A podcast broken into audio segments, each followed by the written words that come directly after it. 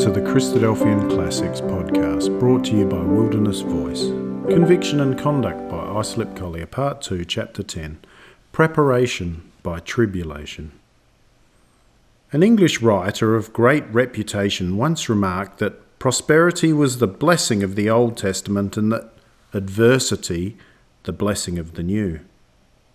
Having stated this broad distinction, he tried to qualify it by pointing out that even in the Old Testament there's some recognition of the blessings that accrue from divinely administered chastening. The statement needed even more pruning than this, for although at the first sight it may seem to express a truth, it becomes evident on closer consideration that there is no real difference in this matter between the two dispensations.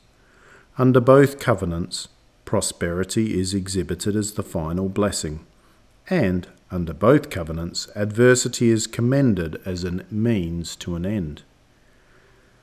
Before I was afflicted, I went astray, but now I observe thy word.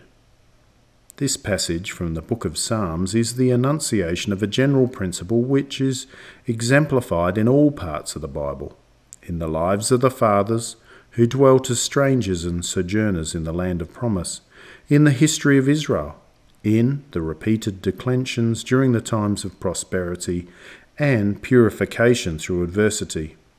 And it's only more fully manifested in the lives and writings of the New Testament saints. We must through much tribulation enter the kingdom. Exaltation is only to be after we have suffered a while. This is only re emphasis of the principle laid down in the psalm, and it is instructive to note that some of the most complete expositions contained in the New Testament give extensive quotations from the Old. The beautiful scripture which speaketh unto us as unto children comes from the book of Proverbs. My son, despise not the chastening of the Lord neither be weary of his reproof. For whom the Lord loveth, he reproveth, even as a father the son whom he delighteth. In truth, the only difference between the Old Covenant and the New in this respect is that in former times the land of promise was inherited under the law of Moses, whereas later it lay desolate. In former times, obedient servants received some typical blessings in the chosen country, whereas now Israel, both natural and spiritual, are gathered among the heathen. The underlying principles remain unaltered. The final blessing is complete unity with God and an abundant inheritance of all desirable things. Adversity and suffering play their part in the preparation for the meeting with God. It would surely be a mistake, however, to assume that misfortune and disaster befall the servants of God more than other men.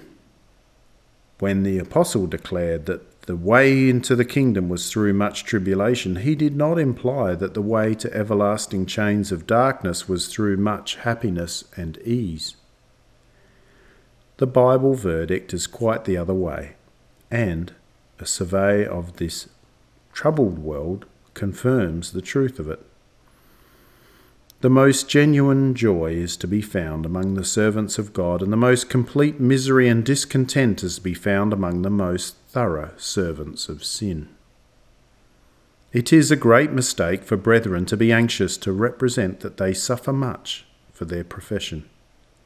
It seems almost like an insult to God for one to say, If it had not been for the truth, I might have been well off instead of being poor and hardly securing the bare necessities of life. These might have beens are very uncertain. Were it not for the truth, he might have been in the workhouse or in prison. Trouble is the common lot of humanity. Only in the case of the righteous it's divinely controlled and covered by the gracious assurance that we shall not be tempted beyond what we're able to bear. The question may then be asked Wherein is the force of the Apostle's words regarding the chastening God administers to those he loves? If as much or more trouble might have been heaped upon them by the accidents of time and chance, had they never known the way of life, where is the significance of tribulation or of the Apostle's words? One answer has already been indicated. The sufferings of a saint are divinely regulated, while the sufferings of sinners have been accurately described by much afflicted poet as the bludgeonings of chance. There is, however, another answer to the question. There is one kind of tribulation experienced at all times by those who try to serve God, and from which the thoroughgoing servants of sin are quite exempt. It's described most vividly in the seventh chapter of the Epistle to Romans. It is the struggle against our own fleshly weakness, which may become so severe as to lead one to exclaim, O wretched man that I am! Who shall deliver me from the body of this death? All those who are described as having washed their robes and made them white in the blood of the Lamb will have passed through severe tribulation of this kind. There is no escape from it, and, generally speaking, the more spiritually minded a man is, the greater will be the struggle, the more severe the trial. Other troubles, sickness, bereavement, poverty, weariness, and all other evils that afflict humanity are a common heritage of saint and sinner. The principal difference between the two cases is that the troubles of saints are divinely controlled, while sinners are far more the sport of chance. Those glorious ministering spirits sent forth to the heirs of salvation encamp around those who fear God and deliver them. Whereas when the angels have a special mission to aliens, it's generally because the long suffering of God has come to an end and human society must be subjected to a drastic purging.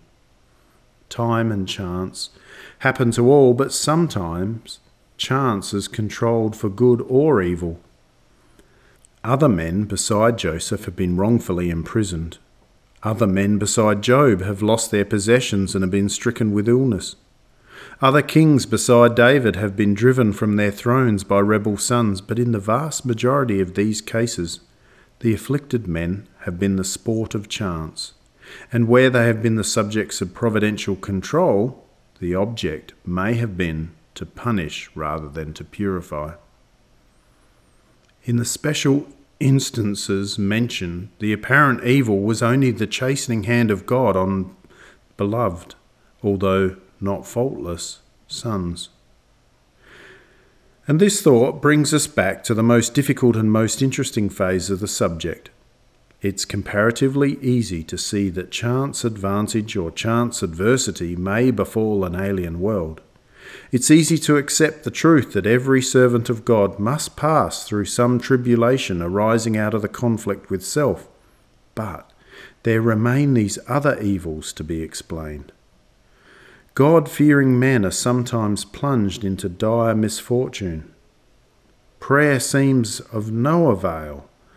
The very effort to do good sometimes appears to enhance the evil, and if the angels of God surround such an one, it appears as if they have a charge to torture rather than to deliver him.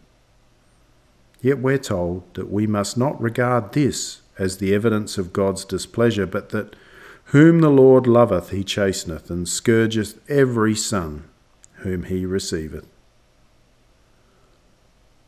Why this suffering? Why should it be necessary for those who are trying to serve God faithfully to pass through such tribulation? The analogy suggested in the passage just quoted is of some assistance, but it fails to give complete satisfaction. The feeling may arise, and we've heard it put into actual words that there's no comparison between the gentle punishment and reproof of a parent will administer and the awful suffering to which some sons of God have been subjected. Perhaps the most important work one could possibly perform in writing a treatise on the philosophy of suffering would be to give a clearer view of the relationship between punishment and reward and a better understanding of what is meant by the fatherhood of God. When men feel rebellious against the trials which overtake them and are unable to reconcile the evil they experience with the mercy of God, it is simply because they see everything in a wrong perspective. They are wearing short sighted glasses which enable them to see their fellows and all near objects, but which quite fail to give a more distant view. We may at once point out that, that if there is no comparison between the punishment of a father will administer to his son and the affliction which has sometimes come on the sons of God, neither is there any comparison between the two objects in view. Indeed, if we examine the matter closely, we're bound to recognize that there's a far greater disparity between the objects than between the reproofs. The fact is, man looks at the matter from the narrow standpoint of merely human life. The human father directs his efforts to train the child in such a way to fit him to take a proper place in the world of this day and generation.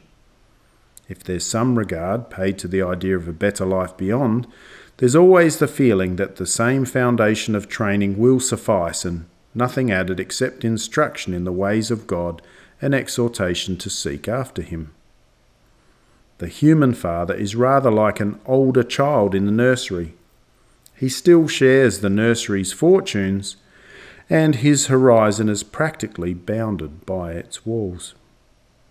He may well able to teach the younger ones to behave according to the nursery etiquette and to qualify for nursery games, but he knows little of the great world outside, and when some evil or disappointment comes, he is as ready to cry as the youngest child. There can be no comparison between a temporal and eternal object, since the finite can never be compared with the infinite. Tis a fact, however, that in all temporal objects men pay great regard to the time required for the endeavour and the durability of the finished work. Who would not be willing to endure a single second of suffering in order to secure some substantial advantage for the rest of life? Yet, even a second is proportional of our allotted span. The fraction can easily be expressed in figures, and not such an appealing array of figures either.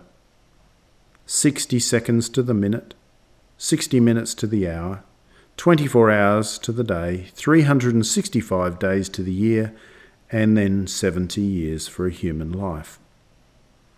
But the whole history of mankind does not constitute a fraction of eternity.